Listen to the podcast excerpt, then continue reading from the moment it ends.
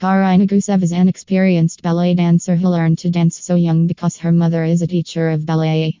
Karina Gusev is not only skilled in actually dancing but also in choreography and the art of creating a compelling performance for an audience. Karina Gusev is an accomplished ballet dancer and college student who is studying for a bachelor's degree in cognitive science. Karina Gusev would like to spend her future conducting experiments that combine her experience in psychology, philosophy, linguistics, computer science, and anthropology. She hopes to continue dancing for many more years. Karina Gusev is an experienced ballet dancer who has worked on both sides of productions as a dancer and as a choreographer. Karina Gusev enjoys learning more about the human and animal psyche and hopes to spend her future contributing to the research on the cognition of animals. Karina Gusev is a ballet dancer who has performed and choreographed a variety of performances.